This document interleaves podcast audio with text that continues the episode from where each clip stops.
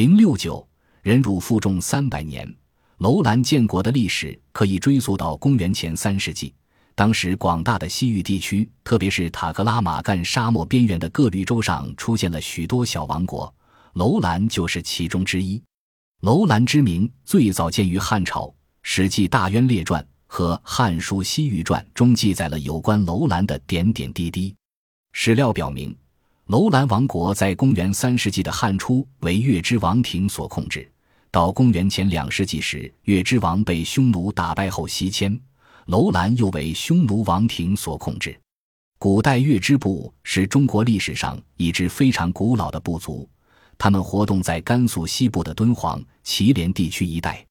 汉时期，月支部强盛了起来，其统治已占据了今甘肃西部大片地区，势力范围则已达到了中国北方草原和广大的西域地区。不仅楼兰等国为他所统治，就是当时的匈奴也曾在其统治之下。匈奴世居草原，逐水草而迁徒，精于骑射，是一支能够迅速移动于几个纬度之间的劲旅，在古代东方及古代欧洲的历史发展上都有过重要的影响。头曼统治时，匈奴虽然已发展成为一支强大的政治、军事势力，但由于旧的所有制关系还没有完全消失，而新的生产关系和生产力的发展又很不完善，加上东胡强而越之盛，中原地区又处于强大的秦王朝统治之下，因此在相当长的历史时期内，匈奴势力一直被局限在阴山至河套以北一带。冒顿继位后，匈奴迅速走向鼎盛，大约在汉文帝乾元3年、乾元4年（公元前177、前176）间，冒顿单于派右贤王率领骑兵攻打月支，占据了月支的全部领地，其子还把月支王杀了，把月支王的头盖骨做成了饮酒器具。月支部与匈奴部结下夙愿，月氏部在匈奴的打击下迁移到伊犁河流域，后来又在古代乌孙部的逼迫下西迁至中亚的巴克特里亚地区，今阿富汗境内。当时月支部有5灵侯部，其中的贵霜灵侯部强盛了起来，统一了月支全部，在中亚地区建立了著名的贵霜王朝，成为中亚地区一个大国。月支西迁后，匈奴势力进入了古代西域地区，而楼兰国在摆脱了月支统治后，又成了匈奴的附属。楼兰王向匈奴王庭称臣，定期向匈奴交纳赋税。公元前140年汉武帝即位，为了驱逐匈奴，一方面便派使臣张骞出使西域，联络大月之王夹击匈奴，另一方面他又采取军事手段，直接出兵攻打匈奴，逼迫匈奴退出河西地区。汉朝在河西地区建立了张掖、武威、酒泉、敦煌4郡，并在敦煌设立了玉门关和阳关，形成了西域地区汉匈直接对峙的局面。公元前126年，张骞从西域返回长安后，他向汉王朝报告他在西域各国的所见所闻，其中介绍了楼兰的情况，称楼兰姑师亦有城郭临盐泽，盐泽就是指今天的罗布泊。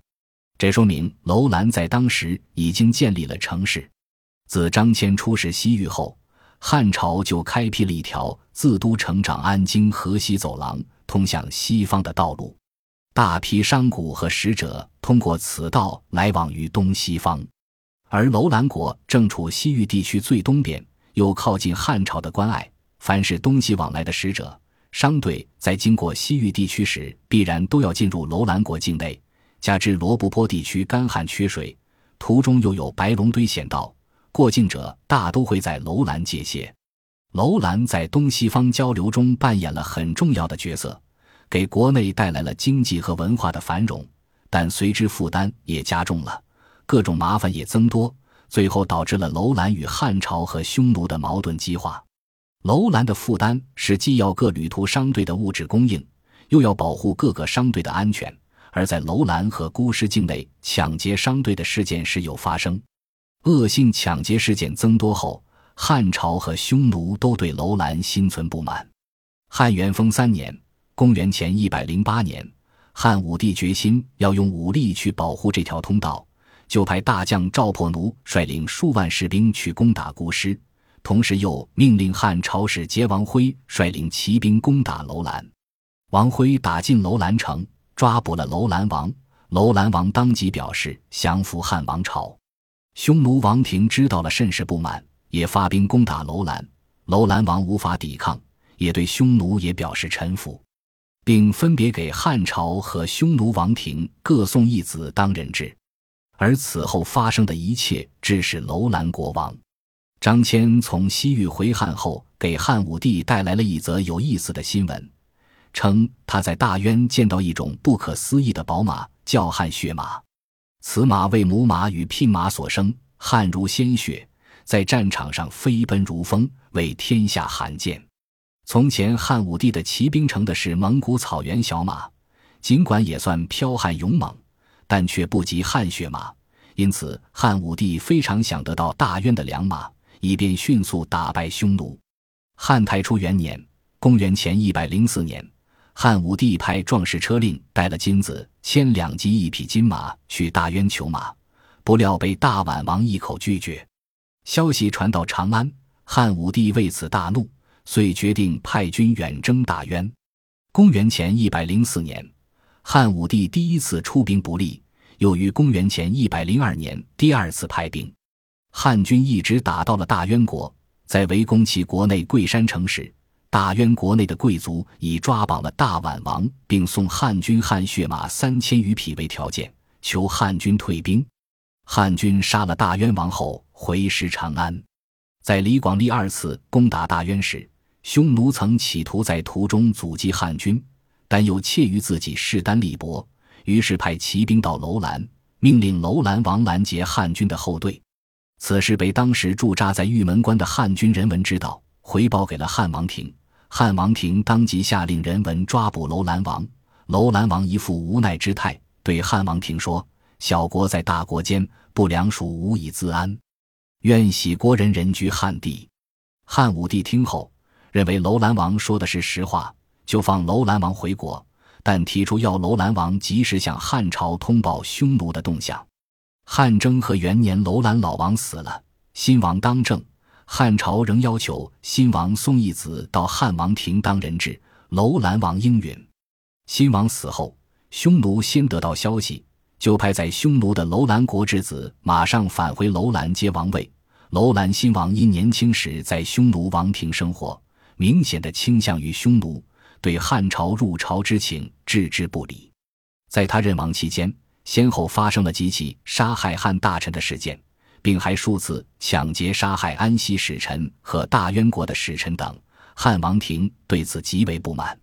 汉武帝去世后，汉昭帝即位。汉昭帝派了骏马监赴介子，在去大渊的途中路过楼兰、丘辞时，向他们提出质问。傅介子到达楼兰后，即责问楼兰王，楼兰王表示以后不再发生此事，并讨好地告知傅介子说，匈奴使者已到丘辞国去了。傅到龟兹国后，得知匈奴使者已去了乌孙，傅介子就决定先去大宛国。当他从大渊国回去时，在龟兹国得知匈奴使者也已从乌孙回到了丘辞，傅介子当即决定率领其随从士兵包围了匈奴使者，并杀死了他们。傅介子回到长安后，汉王朝封他为平乐监。汉昭帝元凤4年，公元前77年，傅介子向大将军霍光建议，楼兰、丘辞都是小国，但他们对汉朝的态度数次反复无常，应当给予惩罚，并表示自己愿意亲自去解决。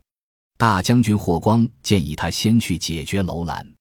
于是傅介子带了随从士兵和许多金银财物来到楼兰，要求见楼兰王。可楼兰王始终不露面。傅介子称自己带了许多礼物，本来是要送给楼兰王的，如楼兰王一直不见我，我只好离开楼兰国，到别处去了。贪婪的楼兰王听到消息后，立即在王宫设宴，宴请傅介子一行。就是在这场宴会结束之际，一把锋利的钢刀从背后刺入楼兰王的胸部，楼兰王当即死去。傅介子在楼兰王宫当众宣布，是楼兰王辜负了汉王朝，汉天子派我来诛杀他，并称王死后就由王帝位图其为新王，楼兰国更名为鄯善国。在漩涡中挣扎了300年的西域小国楼兰从此退出了历史舞台。